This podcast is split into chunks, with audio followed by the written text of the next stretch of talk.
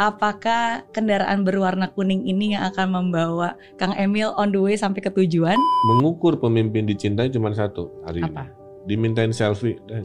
Kalau kita ditinggal oleh pasangan, hmm.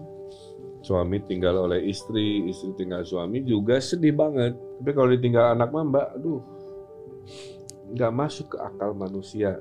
Saya minta uh, komentar dari Kang Emil, Mas A H Y, Pak Erlangga Hartarto. Nah, kalau nanti pintu nasional ada, ya berarti takdir Tuhan. Hmm. Saya akan be the best. Tapi kalau takdir itu tertutup, tidak ada, ya nggak usah baper, nggak usah gimana. Nah, orang politikus ada yang, oh Pak Ridwan mah jual kesedihan terus. Kang Emil, halo Mbak Mary. Terima kasih. Sama-sama. Udah meluangkan waktu untuk datang ke Akhirnya. Jakarta. Akhirnya kita sebenarnya udah sering ketemu, tapi di berbagai, di berbagai kegiatan. kegiatan, event, ketemu juga sama Bu Atalia. Siap. Tapi hari ini punya waktu lebih luang untuk bisa ngobrol-ngobrol. Kebetulan lagi di Jakarta, jadi saya itu selalu ke Jakarta minimal seminggu sekali. Oh gitu. Ya, karena kan ada urusan dengan pemerintah pusat mm-hmm. yang semua kementeriannya kan di Jakarta.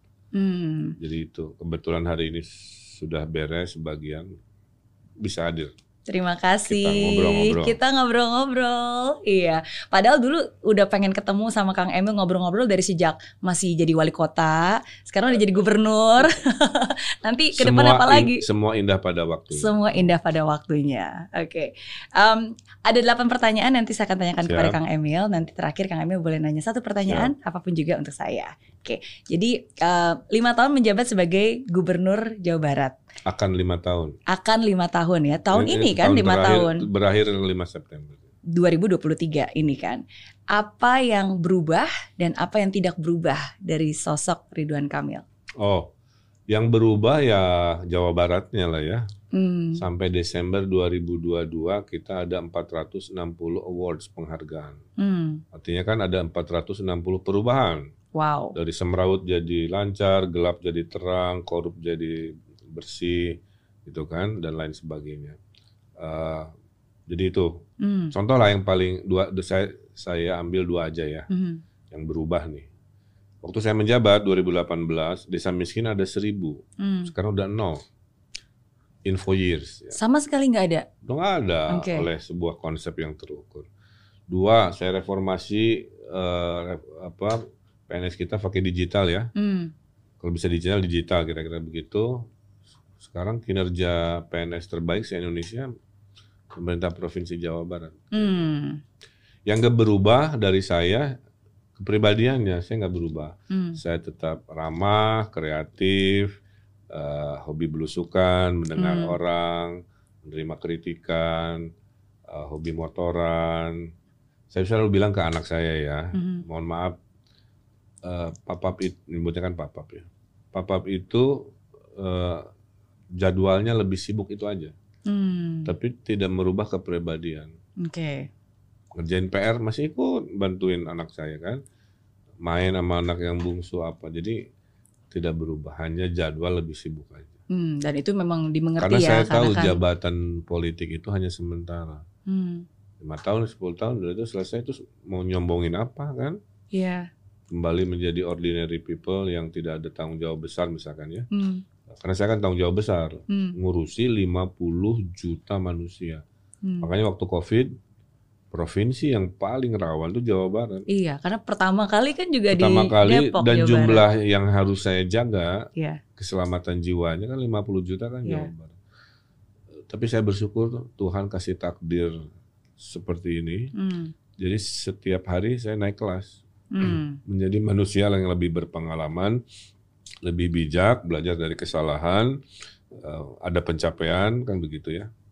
Jadi itulah, bersyukur tiap pagi bangun tapi uh, menemukan nilai-nilai baru, hmm. tapi berusaha tidak berubah dalam artian membuat orang tidak nyaman gitu ya. Iya, iya. Kalau perubahan di Jawa Baratnya, apalagi di Kota Bandung tuh sangat terasa sih, karena iya. khususnya pas lagi pandemi ini kan um, saya dan keluarga juga akhirnya jalan-jalannya ke Bandung, hmm. ke Lembang, dan itu untuk pertama kalinya saya melihat tempat wisata yang bersih banget, terjaga banget, seakan-akan benar-benar seperti di luar negeri gitu. Betul. Dan itu saya bangga dan appreciate banget sih, karena sometimes kan kadang-kadang tempat yang bagus tapi kalau nggak dijaga ya akan rusak juga. Tapi setiap pengunjung yang datang ke situ ya mereka benar-benar punya kesadaran untuk menjaga. Mm. Jadi uh, tidak mudah melatih mentalitas itu ya. Mm. Karena uh, sebagian dari kita menganggap kalau saya buang sampah pasti ada yang ngurusin. Hmm. Padahal sebenarnya dimulai dari diri kita sendiri. Okay. Jadi salah satu tugas pemimpin yang berat itu justru mengedukasi. Hmm. Mengedukasi agar semua peradabannya itu naik kelas. Menjadi hmm. lebih bersih, menjadi lebih tertib dan lain sebagainya. Hmm. It's not easy tapi oke okay lah. So far so good lagi. Iya, oke. Okay.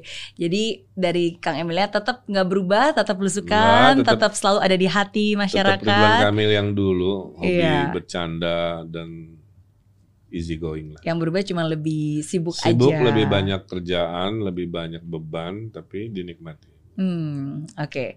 Kan um, Kang Emil berarti berubah profesi ya, kan awalnya sebagai arsitek, iya, di dunia profesional, buka dosen, bangun bisnis sendiri juga, hmm. kembali dari Amerika langsung bikin iya. bisnis sendiri, terus terjun ke dunia politik sekarang. Uh, di dunia politik pasti banyak juga rekan-rekan politik nih. Hmm. Nah, jadi pertanyaan saya yang berikutnya, saya akan menyebutkan lima nama tokoh politik di, uh, Indonesia. di Indonesia. Ya, saya minta uh, komentar dari Kang Emil. Ini nama-nama sahabat juga nih kayaknya pasti hmm. ya. Oke. Okay. Boleh ya? Boleh. Oke, yang pertama Pak Ganjar. Hmm. Butuh dikomentarin apa? Oh, apa, oh iya, boleh. Apa impresinya? Uh, komentar Pak uh, Kang Emil. Iya, Pak, Pak Ganjar pemimpin yang sangat baik, merakyat. Uh, sudah dua kali periode di Jawa hmm. Tengah, artinya sudah paripurna pengalaman membangun daerahnya. Dan rambutnya putih. Ya. Jadi physical apa? Image pertama kalau ingat rambut putih pasti Pak Ganjar. Iya. Okay. Saya hitam. Oke. Okay. Kalau Pak Anies Baswedan. Ah, Pak Anies rambutnya tidak putih hmm. gitu. Pak Anies eh, pengalamannya juga banyak, selesai lima tahun sebagai gubernur Jakarta, pencapaiannya hmm. juga banyak. Saya doakan Pak Anies sukses ya di tujuan-tujuan berikutnya. Uh, sering ngobrol juga banyak. Hmm. Satu persamaan kami sama-sama uh, sekolah di luar negeri kan. Hmm. Ya, jadi exposure Pak Anies kalau udah urusan international relation kan banyak ya. Iya. Nah, jadi saya kira di level international relation Pak Anies luar biasa. Oke. Okay. Justis ngomongnya. Oke, okay. Iya. Kalau Kang Emil dulu kan di Singapura dan di Amerika juga ya. Di ya? Amerika, sekolah S dua di Berkeley. Oke, okay. uh, yang berketiga, Tiga. Pak Prabowo. Pak Prabowo uh, patriot, ya, mm-hmm. uh, menghabiskan seluruh waktunya uh, di militer, menjaga keamanan pertahanan. Jadi impresinya adalah beliau sangat tegas, mm. sesuatu yang harus dicontoh, cinta N K R I banget. Mm.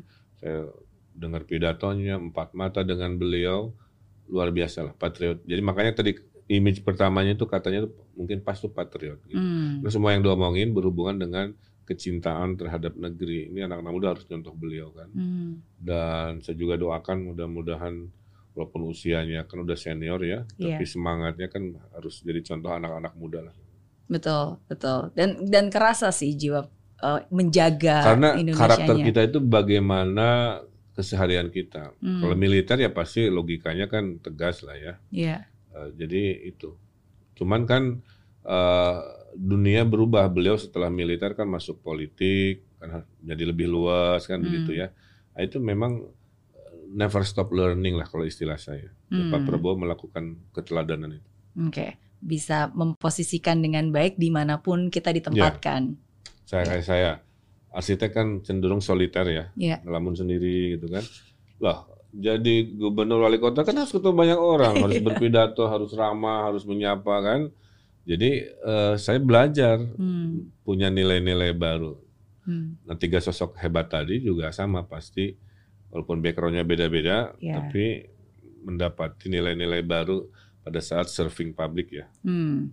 Oke, okay. Ya, tiga, tiga udah, yang keempat, yang keempat Mas A H Y. Agus Mas A H Y uh, citranya muda karena hmm. sosoknya memang usianya masih muda, hmm. ganteng, gagah dan memimpin partai kan. Yeah. Jarang-jarang usia muda memimpin partai, makanya uh, mudah-mudahan, makanya saya kagum, saya doakan Mas A H Y juga uh, sukses Partai Demokratnya. Sering hmm. ketemu juga ngobrol. Kalau satu nggak terlalu beda umuran kan ngobrol tuh nyambung, nyambung. lah ya frekuensi. Jadi vocabulary-nya sama gitu. Oke. Okay. Nah, dan ya mudah-mudahan sukses di, karena fokus di partai politik tentunya kita doakan sukses dua ribu dua puluh empat. Amin, amin. Semuanya didoakan ya oleh Kang Emil ya. Harus. Oke. Okay. Semua teman. Semua teman, betul. Dan hadiah hadiah ketulusan itu kan doa.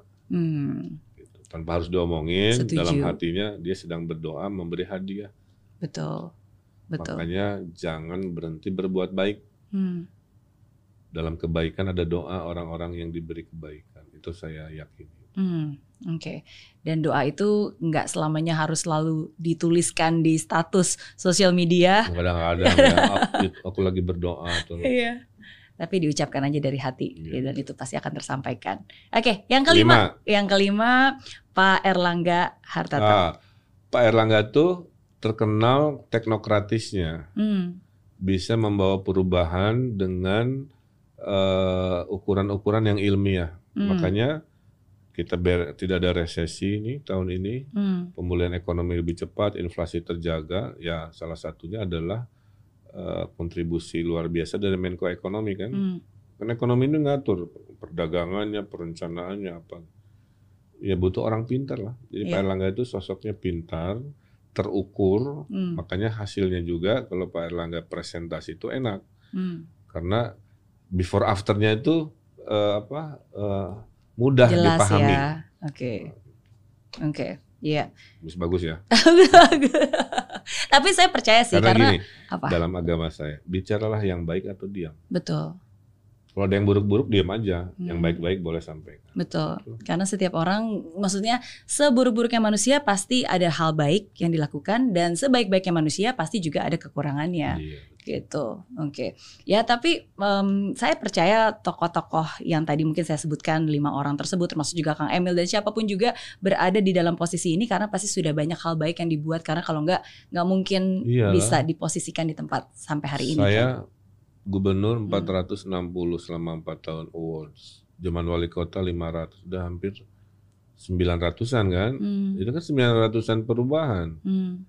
It's not perfect ya, saya bukan orang sempurna tapi saya bukan orang malas, poin saya begitu. Hmm. Dalam membawa perubahan kadang gagal Mbak, kadang hmm. gagal, kadang tidak sempurna gitu kan. Yeah.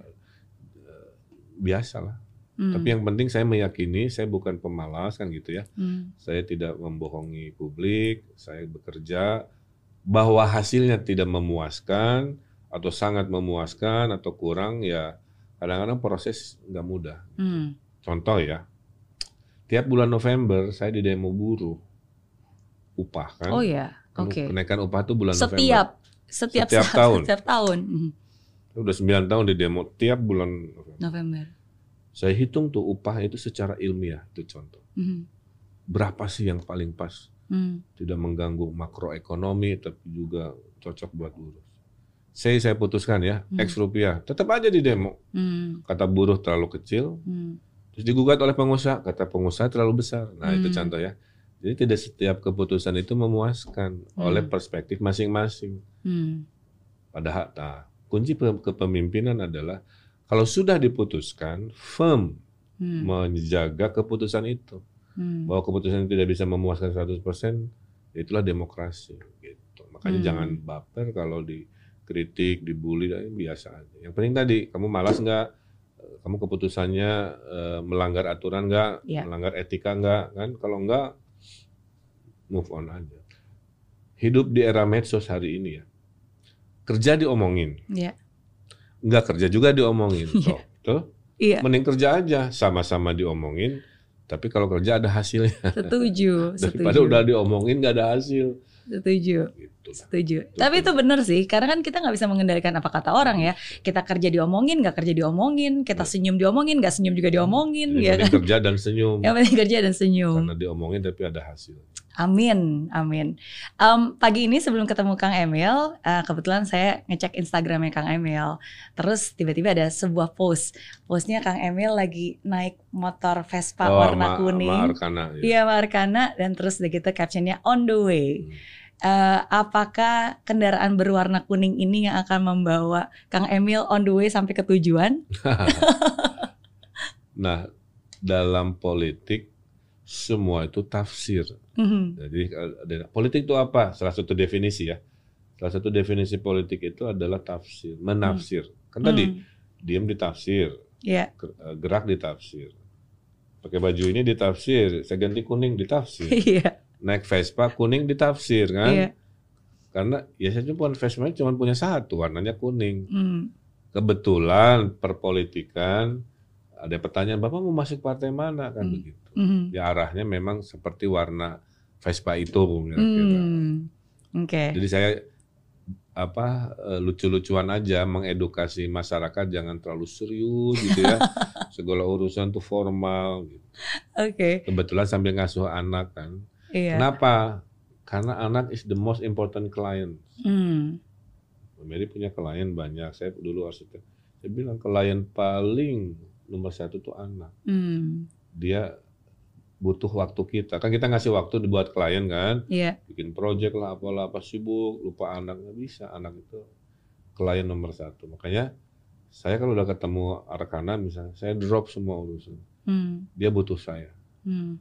Mau ngapain juga saya drop dulu. Salah satu favorit dia itu jalan-jalan naik motor. Hmm. Itu rutinitas. Suatu hari kan dia gede, momen itu hilang yeah. karena waktu nggak bisa dibalikin lagi. Betul. Kebetulan bisa saya rekam momen-momen itu kan di era medsos kan. Yeah. Sehingga kalau saya kangen ke Arkana dari sejak hari pertamanya sampai hari ini kan saya ada rekaman. Hmm.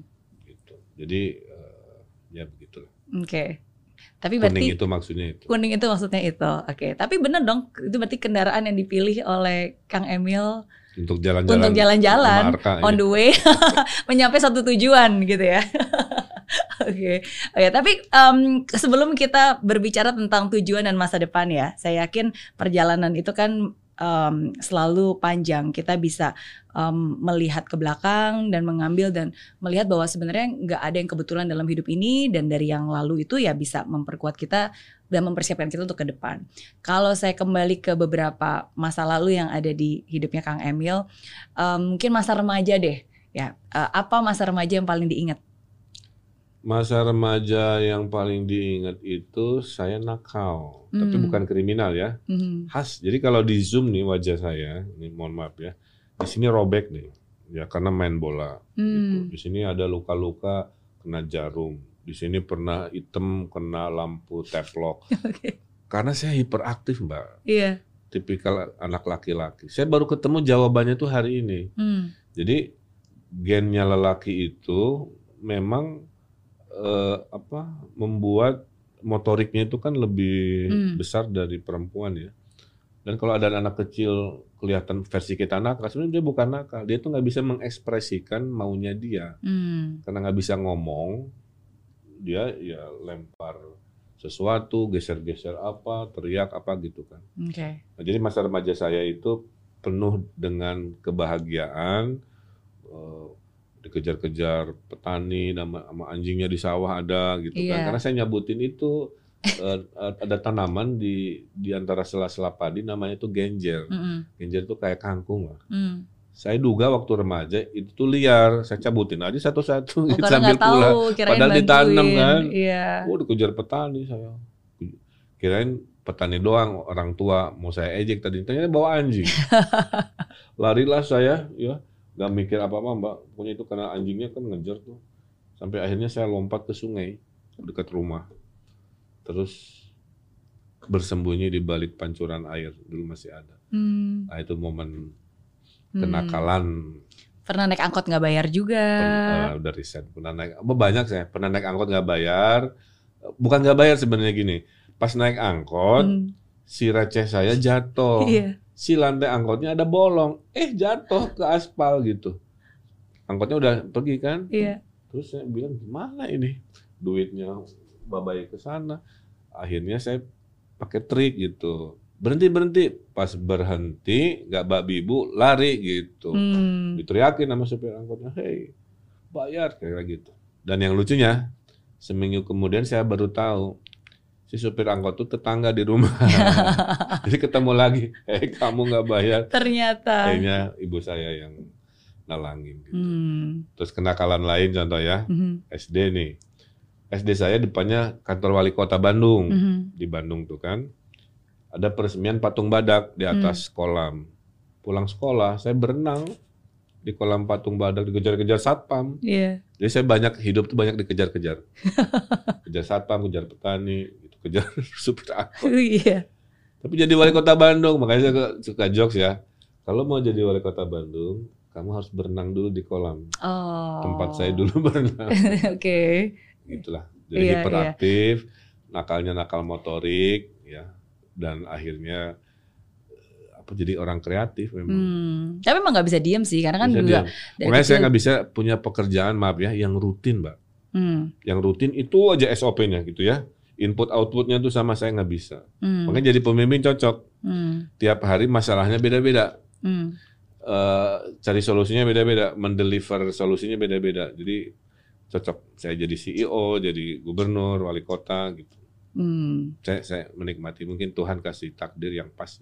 Betul. Di waktunya juga yang pas. Di waktu yang betul. Tapi kok tadi ngebayangin uh, Kang Emil bilang hidupnya selalu dikejar-kejar gitu ya. Nggak cuma dikejar-kejar, ada seseorang yang Kang Emil juga selalu kejar-kejar sampai akhirnya didapatkan, yaitu Bu Atalia. Hmm. Ya kan, katanya uh, baru tahu itu orang ke berapa? ke empat puluh dua yang yang mengejar dan akhirnya malah. Jadi Bu Atalia itu didapat. Seperti Milea lah ya. Mm-hmm. Saya Dilan ya, karena tahun sembilan puluh. Jadi Bu Atalia itu tercantik. Yeah. Di di kampungnya. Saya eh, tahunya gini, pas mau ke rumahnya, cowok-cowok tuh banyak, Mbak. Mm. Dia kayak dokter gitu, pengen mencuri hatinya lah ya. Ada tentara, ada preman kampung, ada mm.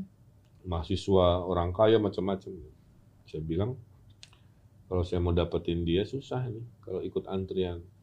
Nah, saya deketin ibunya aja, hmm. gitu. Jadi yang lain ngobrol dengan Bu Atalia kayak begitu, saya di dapur pencitraan itu keren dong, gitu. Ibu, saya sholat dulu ya. Nah, kan pencitraan dulu. Iya. Jadi saya tahu anak gadis kalau udah urusan jodoh pasti nanya ibunya. Wah, betul. Cerdas pada nih. Akhirnya kan. Iya. Kenapa milih saya? Ya kan disuruh mama. Hmm. Yes. Jalur khusus berarti. Nah, suatu hari betul. Saya uh. masuk ke kamarnya. Uh. Uh, disuruh ngambil buku uh-huh. oleh oleh ya apa Ibu Lia kan.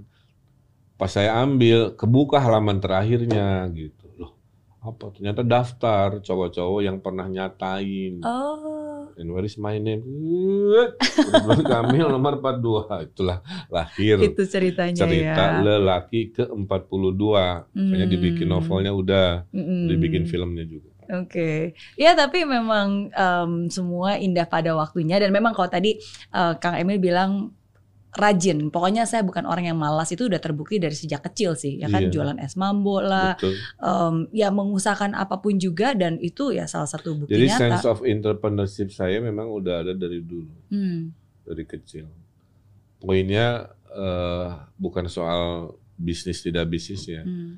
saya selalu melihat mampu menganalisa masalah dan senang mencari solusi. Hmm. Dalam bisnis kan sama juga, ada peluang, ada ada tantangan, ada ada kompetitor, cari solusi. Hmm. Arsitekturnya. Dalam kepemimpinan wali kota juga sama. Hmm. Ada masalah, ada apa, ada apa. Contoh ya, saya kan pernah dijuluki wali kota gila taman, ya, hmm. karena bikin banyak taman-taman. Tapi siapa yang berterima kasih di akhir waktu? Hmm. Orang miskin. Kang Emil, makasih ya. Dulu saya cari bahagia harus ke mall bersama anak-anak saya. Hmm. Dua minggu pertama saya punya uang. Hmm. Dua minggu terakhir saya habis uang, Pak. Anak-anak nangis sedih, Pak. Tapi sejak Bapak bikin banyak taman, sekarang anak-anak saya nggak suka ke mall, pengennya main di taman-taman, dan hmm. kami bawa bekal makanan. Hmm. Sehingga anak bahagia, uang bisa dihemat. Yeah. Tuh. Jadi kadang-kadang itu dari problem menjadi solusi dan bikin bahagia. Makanya apa bayaran saya sebagai pemimpin, mm. itu kalau ketemu warga saya thank you. Nah mm. saya thank you warga itu macam-macam ya. Ada yang bikin lagu, lu banyak banget, belasan lagu tentang saya. Ngasih sketsa kayak gini, wah itu mm. mah udah puluhan. Terus macam-macam lah ya. Uh, ciri pemimpin disukai, ini tolong dipegang ya rumusnya. Mm. Mengukur pemimpin dicintai cuma satu hari apa? Ini. Dimintain selfie, dah, udah itu aja. Cuman sekarang levelnya lebih histeris mbak. Um. Sejak, jadi ini pernah luka-luka nih mbak, hmm. dicakar kayak Wolverine begini. Waduh. Oleh ibu-ibu. Ganas ya. Iya. Iya, aduh, makanya saya lebih takut ibu-ibu ketimbang bapak-bapak. Bapak-bapak masih bisa diingat, ibu-ibu mah harus susah. Oke, okay. Tapi itu mengganggu nggak sih kadang-kadang kalau misalnya uh, kan sometimes sebagai seorang Sebagai seorang manusia mungkin butuh privacy. Ah, ada butuh tipsnya. Tipsnya kalau kalau biar saya tetap melayani selfie hmm. tapi nggak mengganggu agenda saya, selfie-nya sambil jalan. Oh. Pak Ridwan selfie, ayo bu sambil jalan. Jadi dia ya ya ya ya ya. Tahu-tahu saya udah ke mobil. Oke. Okay. Tapi kalau saya diam menerima selfie-nya, yo oh, makin banyak. Orang yang lewat ter ini ter, ter, ter, ter jadi kepengen yeah. yang tadinya nggak perlu kan, akhirnya stuck gitu. Hmm, pengalaman. Oke, okay. Itu bisa jadi ini trik ya? Ya, ngukur pemimpin gitu aja sob. Diajak selfie atau enggak? Ya, tapi hari um, ini ya, hari hmm, ini ya. Betul. Kalau berbicara tentang pemimpin kan, apalagi sebagai sosok uh, public figure, banyak yang melihat, banyak yang kenal, banyak yang nggak kenal tapi berpikir bahwa dia kenal dan akhirnya banyak orang punya asumsi-asumsi yang mungkin tidak benar. Nah, jadi apa asumsi tersalah yang mungkin orang pernah pikir terhadap seorang Ridwan Kamil? Ya adanya di black campaign lah. Hmm. Jadi uh, sisi buruk dari demokrasi ini adalah orang berkompetisi tapi dengan cara negatif. Hmm. Seolah-olah gini, pilihlah saya karena sebelah saya jelek. Gitu, hmm. harusnya kan pilihlah saya karena saya bawa solusi. Solusinya hmm. ada lima, dua, tiga, empat, lima. Harusnya kan begitu. Cobloslah saya, saya bawa solusi. Nah sekarang kan kampanye begitu. Kenapa ada cebong kampret kadun sob? Hmm. Karena masih budaya demokrasinya itu ngejelek-jelekin orang. Hmm. Gitu. Nah jadi puncak keliru fitnah itu terjadi pada saat pemilu kampanye. Hmm. Satu, gara-gara saya ada foto buka baju, disebutlah saya pesta gay gitu. Okay. Ada. Wow. Ya. Uh, terus uh, fitnah di W A, nih Ridwan Kamil nikah lagi. Ada fotonya nih lagi akan nikah, wah jadi disebar-sebar gitu kan. Yeah. Jadi uh, banyak, jadi ada, kalau dalam agama saya kan ada fitnah ada gibah ya. Mm. Kalau fitnah itu uh, uh, bohong, tidak betul tapi disebarkan. Kalau gibah itu aib, kejelekan memang ada, misalkan tukang ngupil gitu ya, mm. memang dia tukang ngupil, tapi disebarluaskan yang sebenarnya nggak perlu. Mm. Nah jadi uh, keliru itu banyak di level fitnah ya. Hmm. Tapi kalau kekurangan ya, ya itu mah terserah masyarakat. Cuman saya mencoba, contoh dulu, uh, saya dibilang jutek gitu. Hmm. Kenapa? Yang ngomong jutek itu karena minta foto, saya masih ingat dia minta foto ke saya jam setengah satu malam. Hmm. Kan uh, mata udah yeah. lima watt gitu kan, agenda udah yang kedelapan. Gak bisa senyum lah ibaratnya. Yeah. Dia dapat foto mungkin tidak sesuai yang dia ekspektasi kan. Yeah. Ridwan Kamil tidak seramah di media sosial, aslinya jutek. Itu contoh ya. Ya udah terima kan. Besoknya akhirnya ya, saya berubah diri, mau capek mau gimana, halo. Gitu. Tetap tersenyum. Jam sembilan pagi, jam sepuluh malam, jam setengah satu malam gini mas. Gitu. Hmm. Ya tapi kadang-kadang ya itu nama juga manusia atau netizen. Sometimes kan kadang-kadang mereka cuma mengambil potongan. Tapi dengan judul dan narasi yang memang sengaja dibuat itu bisa menggiring orang ya, terhadap persepsi uh, opini itulah, tertentu. Itulah kan? Sebuah dinamika di dunia media sosial sekarang. Hmm. Orang ngambil potongan saja untuk mencitrakan keseluruhan. Hmm. Contoh ya, hmm. kan urusan yang harus diurus pemerintah tuh ada ratusan. Hmm. Saya ada satu kurang lah. Dia fokus di kekurangan itu aja. Sehingga hmm. seolah-olah ratusan prestasi keberhasilan yang lain nggak hmm. ada hmm. itu hari ini. Makanya saya punya uh, defense namanya medsos. Hmm. Pada saat orang ngeritik ke satu hal terus melabeli seolah-olah seluruhnya saya nggak ngapa-ngapain, saya buktiin kayak tadi. Hmm. Ah, ngonsep aja. Nih, empat ratus penghargaan. Yeah. seribu desa miskin hilang. Yeah. Baru diem. Nah, kadang-kadang harus gitu, Mbak. Hmm. Jadi, uh, dan saya suka dialog. Kan ada orang ngeritik pemimpin berharap pemimpinnya itu diem ya. Hmm. Jadi, saya emang enggak, saya senang dialog, saya jawab. Tapi ada resiko juga. Pada saat saya jawab, dibilang baper. Kan serba salah. Iya. Diam disebut nggak responsif. Nggak meresponsif. Pas saya jawab maksudnya ini, dibilang baper kan. Yeah. Uh, jadi salah satu tips dari saya, memimpin di hari ini harus sabar. Hmm. Terima aja. Kamu nggak bisa nyalahin uh, sistem, masyarakat, bagian dari proses pendewasaan. Hmm. Nah itu saya alami, jadi setiap hari saya lebih sabar. Hmm. Pak, hari ini Bapak diomongin ini, ini, ini. Ya udah terima aja. Kalau nggak benar saya klarifikasi, kalau benar dan salah saya minta maaf, udah gitu. Hmm. Karena ya pemimpin yang baik adalah pemimpin yang berani ngambil keputusan. Pemimpin yeah. terburuk adalah pemimpin yang diam, takut risiko, tidak mau ngambil keputusan. Mending yeah. jadi pemimpin yang salah ngambil keputusan terus dia koreksi, yeah. ketimbang pemimpin duduk diam tidak ngambil keputusan. Hmm. Hmm. Contoh, dulu saya bikin sebuah keputusan, bikin kotak sampah cuman besi doang kayak ring basket, saya kasih kresek. Karena saya niru di Paris, hmm. saya bikin banyak. Pas dibikin di Bandung, digergaji, didudukin anak-anak remaja potongan, terus plastiknya hilang, sampahnya bertebar, wah dibully lah saya. Wah. Nah itu contoh ya, yeah. kegagalan karena saya underestimate.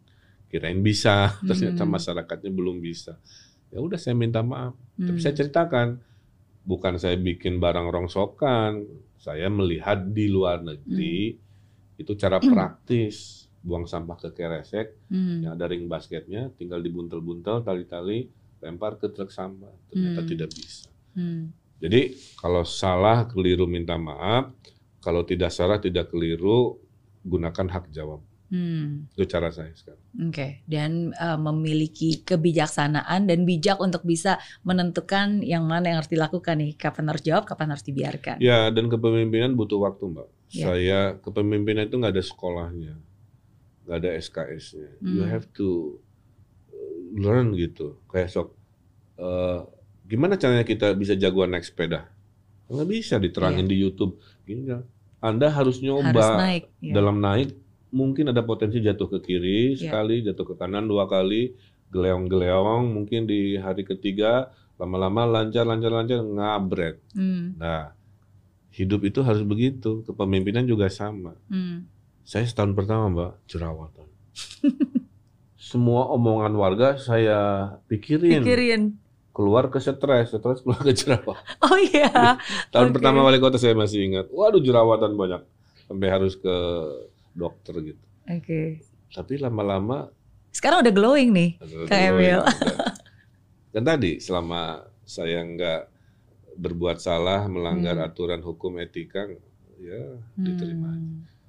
Jadi kuncinya sabar, hmm. kemudian kuncinya jalani proses leadership itu. Hmm. Makanya saya senang, saya mimpin wali kota, teknis banget, jadi gubernur, gubernur. Koordinatif kan. Yeah. Jadi saya berterima kasih Tuhan kasih saya sebuah takdir hidup yang begitu berwarna, hmm. begitu kaya, ngasih saya panggung untuk memberikan manfaat gitu. Hmm. Itu bahagia saya, menggratiskan S M A. dua triliun saya siapkan, kan gitu ya. Hmm. E, desa tadi, menghilangkan desa miskin dalam empat tahun. Hmm. Itu aja, jadi kalau ditanya apa sih bayarannya? Perubahan. Perubahan. Memanen perubahan yeah. yang Anda tabur, Anda rawat, dan Anda panen hasilnya. Hmm. Ditambah senyum warga, doa warga, hadiah dari warga, selfie warga, itulah bayarannya. Itu bonus-bonus ya. Itu priceless. Hmm. Kemarin aja peresmian underpass di Depok kan. Belum nyampe panggung masyarakat dan sembilan puluh persen ibu-ibu udah heboh banget. Hmm. Nah, itu susah itu, itu mahal itu. Gak bisa instan. Priceless. Gak bisa instan. Gak bisa instan.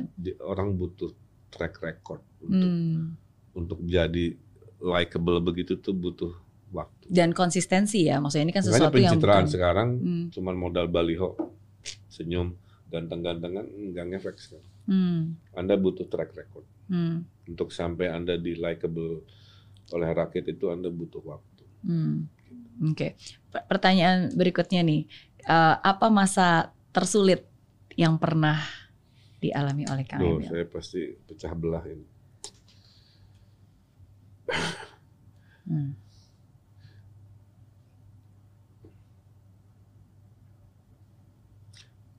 Uh, ditinggal anak saya.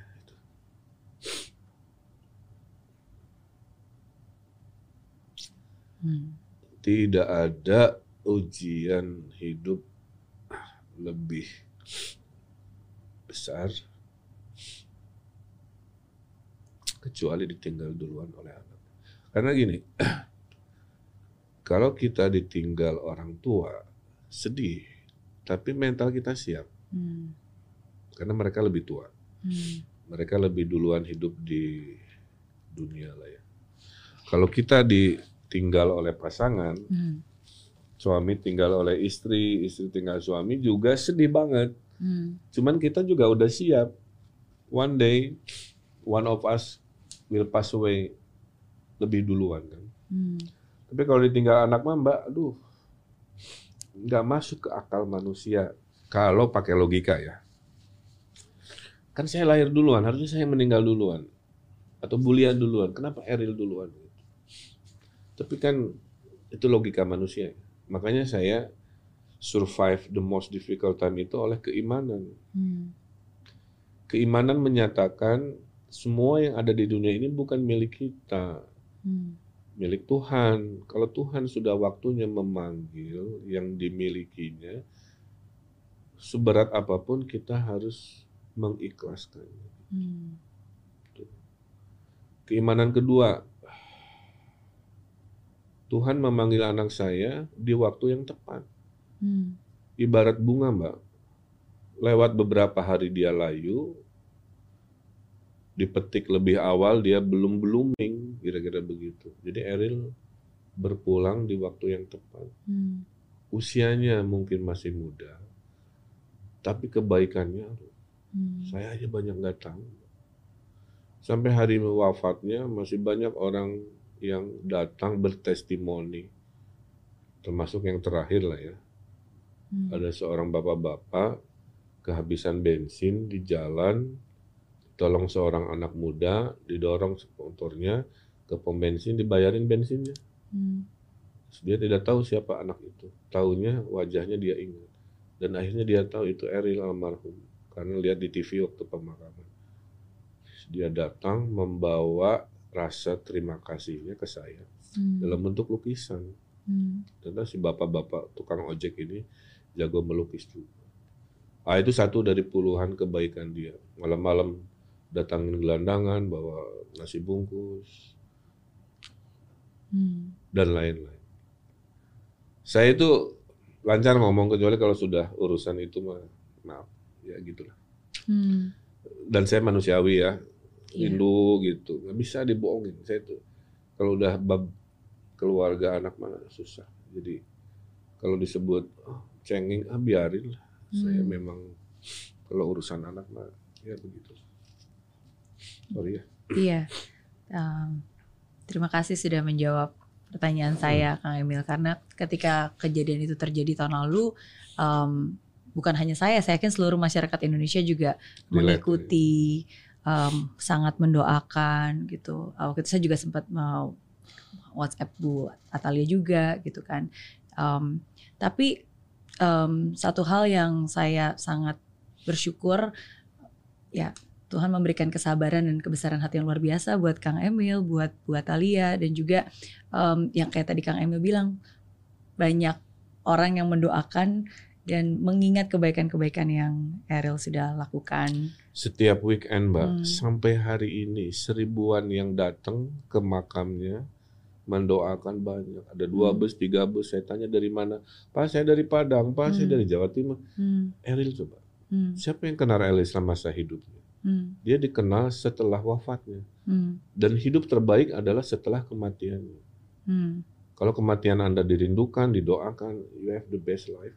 Yes. Iya. Yeah. Gitu. Hmm.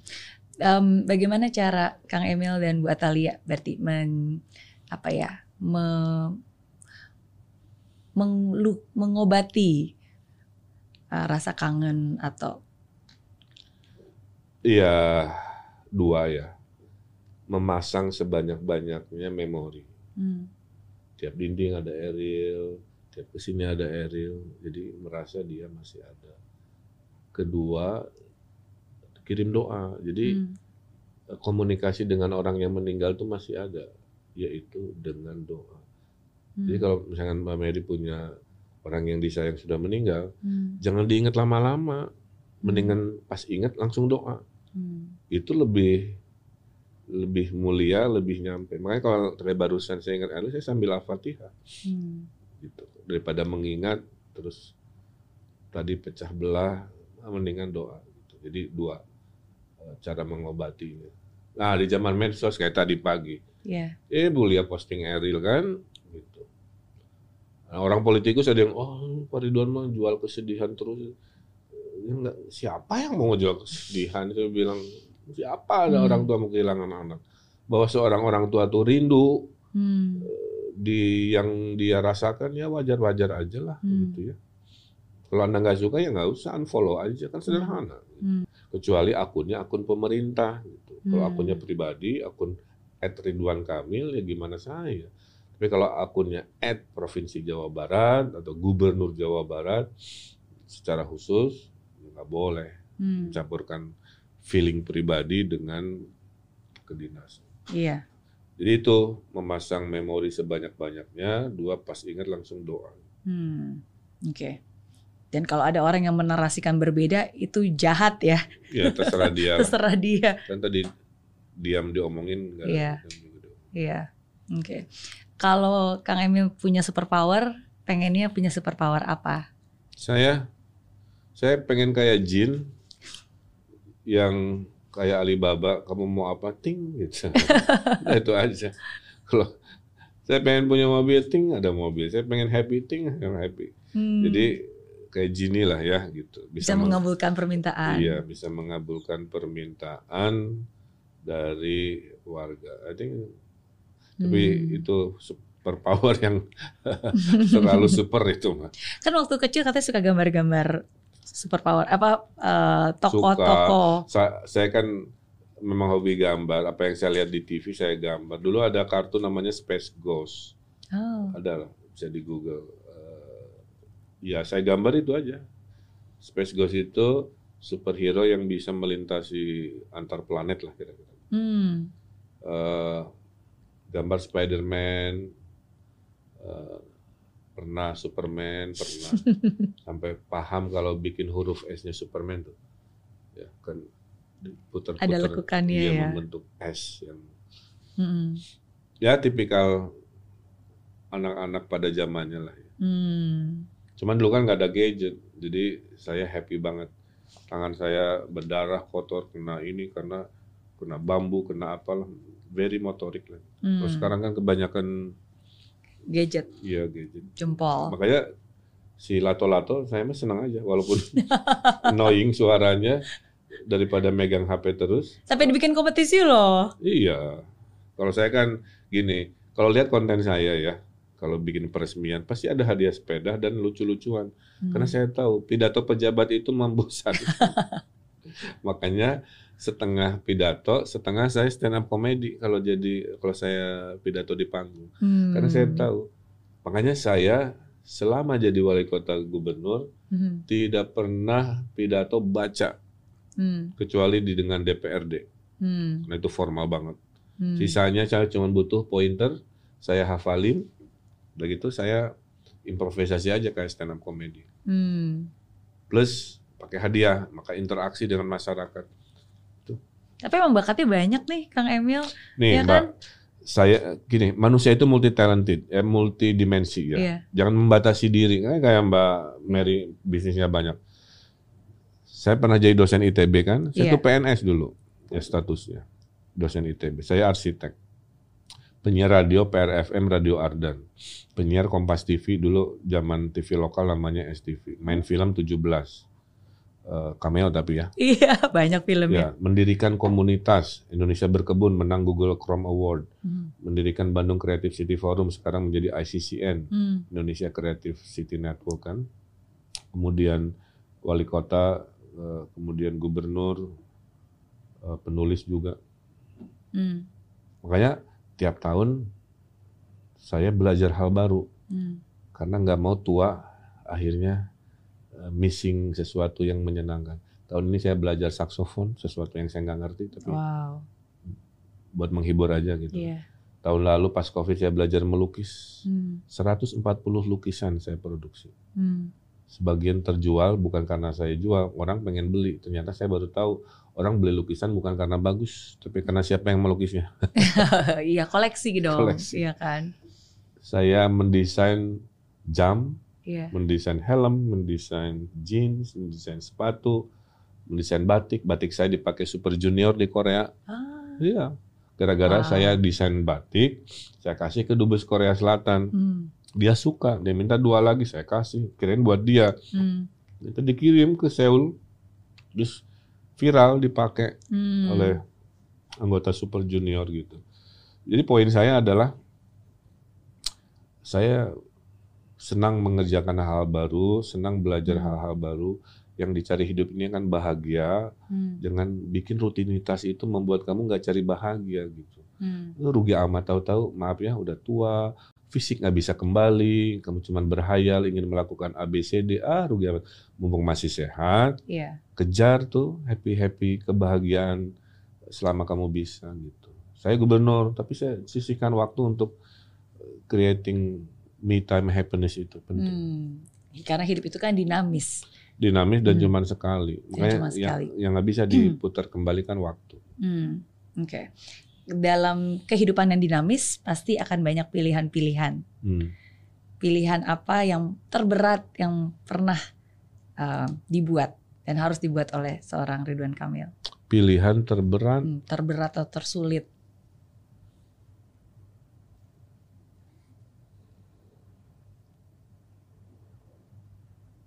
Pertanyaannya Denny Sumargo itu. Oh. Dia nanya begini, mending hilang istri apa hilang anak? Saya bilang, gimana jawabnya? Tapi akhirnya saya pakai filosofi ya. Hmm.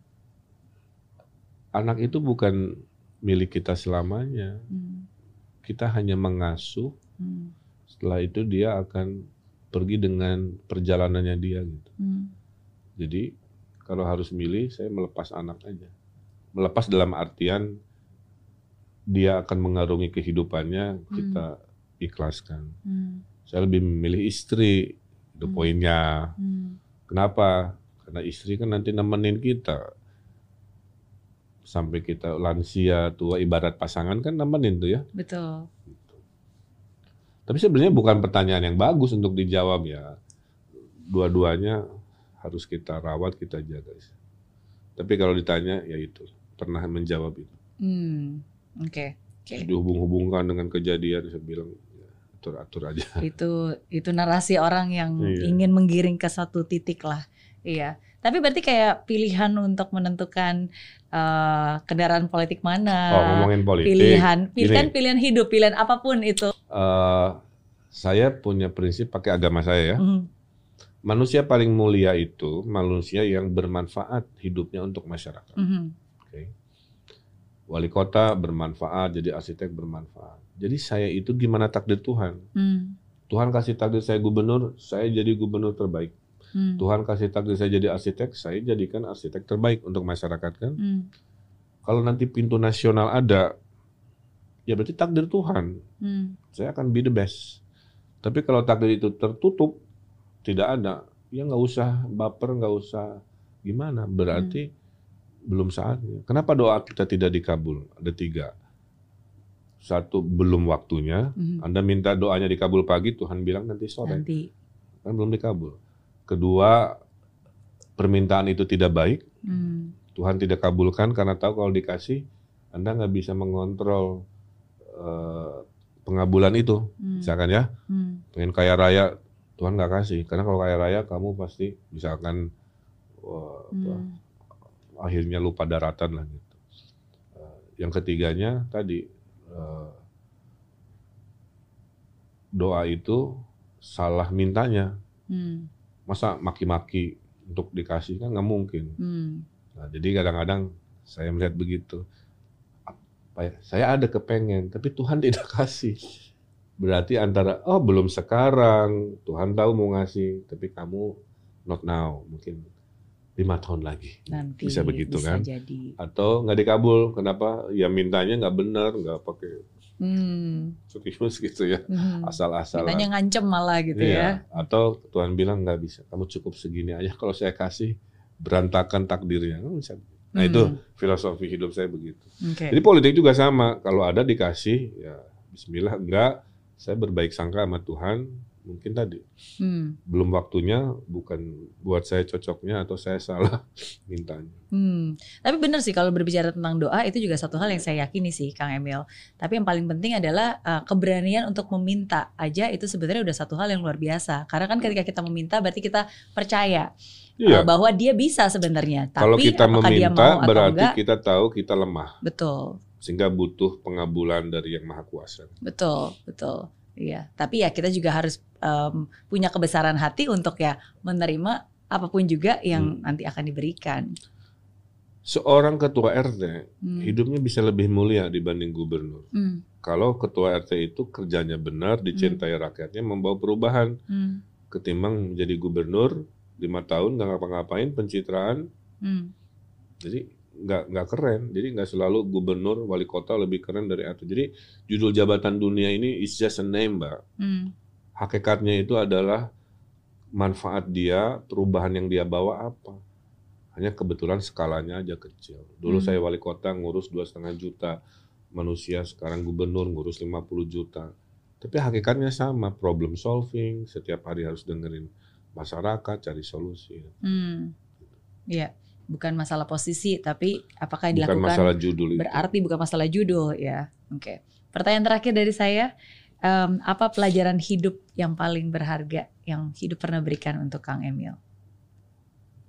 Uh, satu nasihat selalu saya kasih ke anak saya, hmm. karena itu mewakili struggle saya. Kalimatnya begini, musuh terbesarmu adalah dirimu sendiri. Hmm. Jadi itu hakikat hidup saya. Manusia itu selalu punya dua sifat. Hmm. Dan kita struggle tiap hari. Kalau yang dikasih panggung sifat yang buruk, maka karakter kita buruk. Kalau yang dikasih panggung tiap hari karakter baik, maka kita orang baik. Hmm. Saya bilang kalau kita punya dua serigala nih, serigala putih baik, hitam jahat, mana yang paling loyal sama kita? Yang sering diberi makan. Yeah. Betul kan cerita Betul. Itu kan? Kalau yang sering diberi makannya hitam jahat, ya dia loyal ke kita. Kalau yang sering dimakannya adalah putih baik, dia loyal ke kita. Sifat manusia juga sama. Hmm. Yang diberi panggung, dikasih makan atau dikasih panggungnya yang buruk, kita jadi orang jahat. Hmm. Kalau yang baik, diberi panggung sering, kita orang baik. Nah, saya selalu begitu. Saya selalu melawan sisi malas, sisi hmm. ingin dipuji, sisi ambisius yang berlebihan gitu kan. Hmm. Sisi flexing, ingin pamer. Ah, itu kan serigala hitam tuh. Hmm. Saya mencoba sabar, kamu nggak butuh validasi, hmm. kamu udah bagus, udah dalam hati ya, nggak usah butuh puji-pujian lagi, nggak usah pamer-pamer, nggak perlu uh, giving aja sekarang, mengasih doain hmm. orang. Itu makanya uh, hidup saya sekarang ya dengan jatuh bangun kehidupan, saya orang lebih rileks, Pak. Hmm. Saya lebih rileks, tidur nyenyak selalu. Kalau ada masalah saya nggak panikan, nggak kayak dulu ya. Uh, pasti ada jalan keluar, selalu ada light at the end of the dark tunnel kan begitu tuh yeah. optimis saya itu. So saya akan menua tanpa penyesalan, saya akan hmm. meninggal dengan kebahagiaan, menghasilkan karya banyak apa banyak. Saya hmm. berterima kasih sama Tuhan sudah memberikan takdir perjalanan hidup yang luar biasa berwarna dengan karya-karya arsitektur saya misalkan, dengan kebijakan. Jadi is a bless, Mbak. Hidup saya is a bless. Hmm. Alhamdulillah. Amin. Puji Tuhan. Amin, amin. Mensyukuri apa yang ada ya. Ah, Karena saya ingat Kamil juga pernah bilang bahwa sebenarnya stres itu adalah ketika kita tidak bisa mengolah. Salah satu definisi stres itu karena kita nggak bisa memanage keinginan ya. yang berlebihan. Betul. Biasanya satu pengen mobilnya lima, hmm. duitnya hanya cukup beli maaf ya beli kijang, dia hmm. mimpinya Lamborghini. Hmm. Ya pasti stres lah, pendapatan nggak mungkin, mimpinya berlebihan gitu ya. Nah kadang-kadang mengurangi stres itu adalah menurunkan keinginan-keinginan yang berlebihan, ya. Salah satunya. Gitu.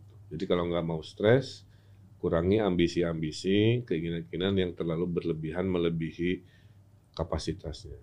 Hmm.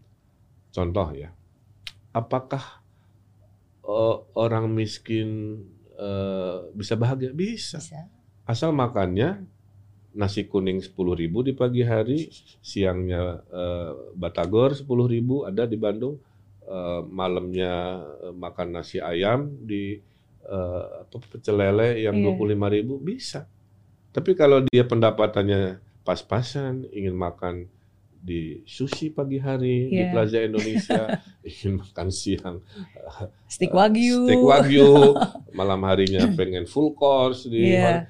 ya nggak bisa. Betul. Jadi money, uang tidak identik dengan kebahagiaan. hmm. Uh, semua orang punya level masing-masing, uh, dan bahasanya begini, hidup yang bahagia itu seperti pakai sepatu yang ukurannya pas, pas. Kegedean memaksakan diri nggak nyaman, hmm. longgar-longgar, kesempit, malah. Ya, kesempitan juga bikin sakit. Hmm. Hidup itu sesuailah dengan, jangan minta naik level gitu, hmm. yang tidak sanggup dia lakukan. Hmm.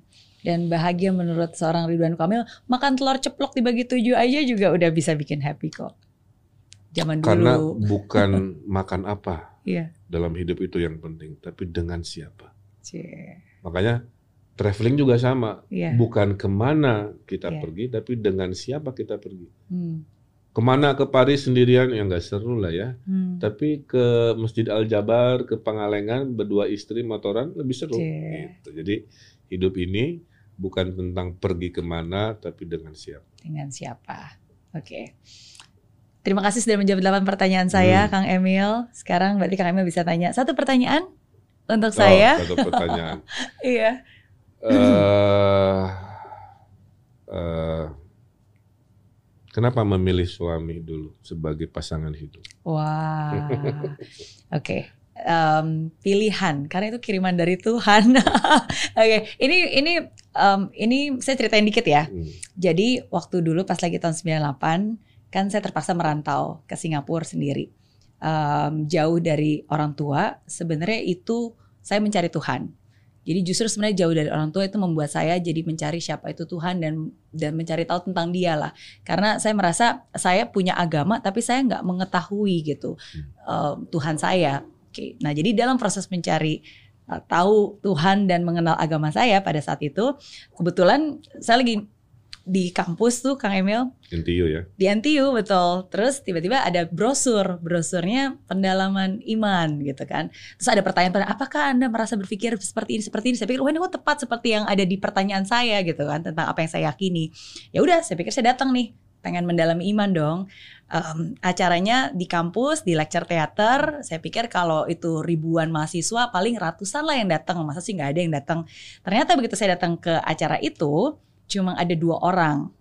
Yang satu adalah pengajar agamanya, yang satu adalah seorang cowok yang jadi pacar saya dan jadi suami saya. Gak ada orang di ruangan besar. Gak ada, cuma dua orang itu doang. Satu pengajarnya sama satu si cowok ini. Sesedikit itu. Sesedikit itu gitu. Terus saya pikir, gila acara kayak gini nggak ada yang datang, cuma ada dua orang. Dan akhirnya ya udah, karena tempat acara teaternya terlalu besar, akhirnya kita ke kantin dan akhirnya udah kita ngobrol di situ. Dan untuk pertama kalinya baru saya kenal dia, ya Alfa yang sekarang jadi suami saya. Orang ternyata sama-sama orang Indonesia juga, sama-sama orang Indo, tapi kita nggak pernah ketemu di kampus pada saat itu. Oh. Uh, ya udah, saya kenal dia di situ, jadi kita mendalami iman bareng. Saya jadi Witing tahu. Witing Tresno Jalaran Soko Kulino lah selanjutnya. Ya.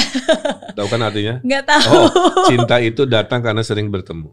Oh. Itu pepatah Jawa itu. Okay, okay. Witing Tresno, saya orang Sunda tapi ini saya selalu pakai. Witing Tresno jalaran soko kulino. Hmm. Kasih sayang itu hadir karena kita sering bersua. Hmm. Kan sering ketemu, betul, berarti ya. Betul. Nah, jadi dari situlah akhirnya ya kita yang susah. Nyatain duluan siapa? Susah bareng. Cowok dong kan zaman dulu masih cowok. Walaupun dia bilang sebenarnya dia pikir saya yang suka duluan. Gitu. Oh, suka tapi, duluan dengan nyatain duluan dua hal berbeda. Gitu. Kalau suka duluan tuh ngasih gestur aja, senyum-senyum atau apa. Tapi kalau lisan memang rata-rata oh, cowok ya. Cowok duluan gitu. Saya ngasih hin-hin aja. Terus, gitu ya. Will you marry me-nya di mana? Di Singapura. Oh, di Singapura. Apa? Nggak seromantis yang kayak zaman sekarang harus ada wah oh, dibawa kemana ada videografer. Hmm. Zaman dulu kan masih tahun Ber, berlutut enggak ya? Berlutut, oh, berlutut. Tahun itu kan pasti tahun uh, saya nikahnya muda Kang Emil. Jadi usia usia dua puluh dua, dua ribu dua begitu saya lulus berarti usia saya dua puluh dua itu udah dilamar tunangan. Cuma karena waktu itu baru lulus belum punya uang. Dia menikah kita usia? Menikah dua ribu empat, usia dua puluh empat. Wow, gitu. Lebih mudaan saya dong. Oh, Kang Emil berapa? Enggak, istri saya menikah usia dua puluh tiga. Oh. Saya dua puluh lima, beda dua tahun. Oke. Okay. Iya, jadi itu sih. Cukupan lah. Jadi untuk menjawab Kang Emil berarti itu ya ya pilihan yang saya buat karena saya merasa ya, itu dipilih. Jadi kesimpulannya ya. Hmm. Kematian, hmm.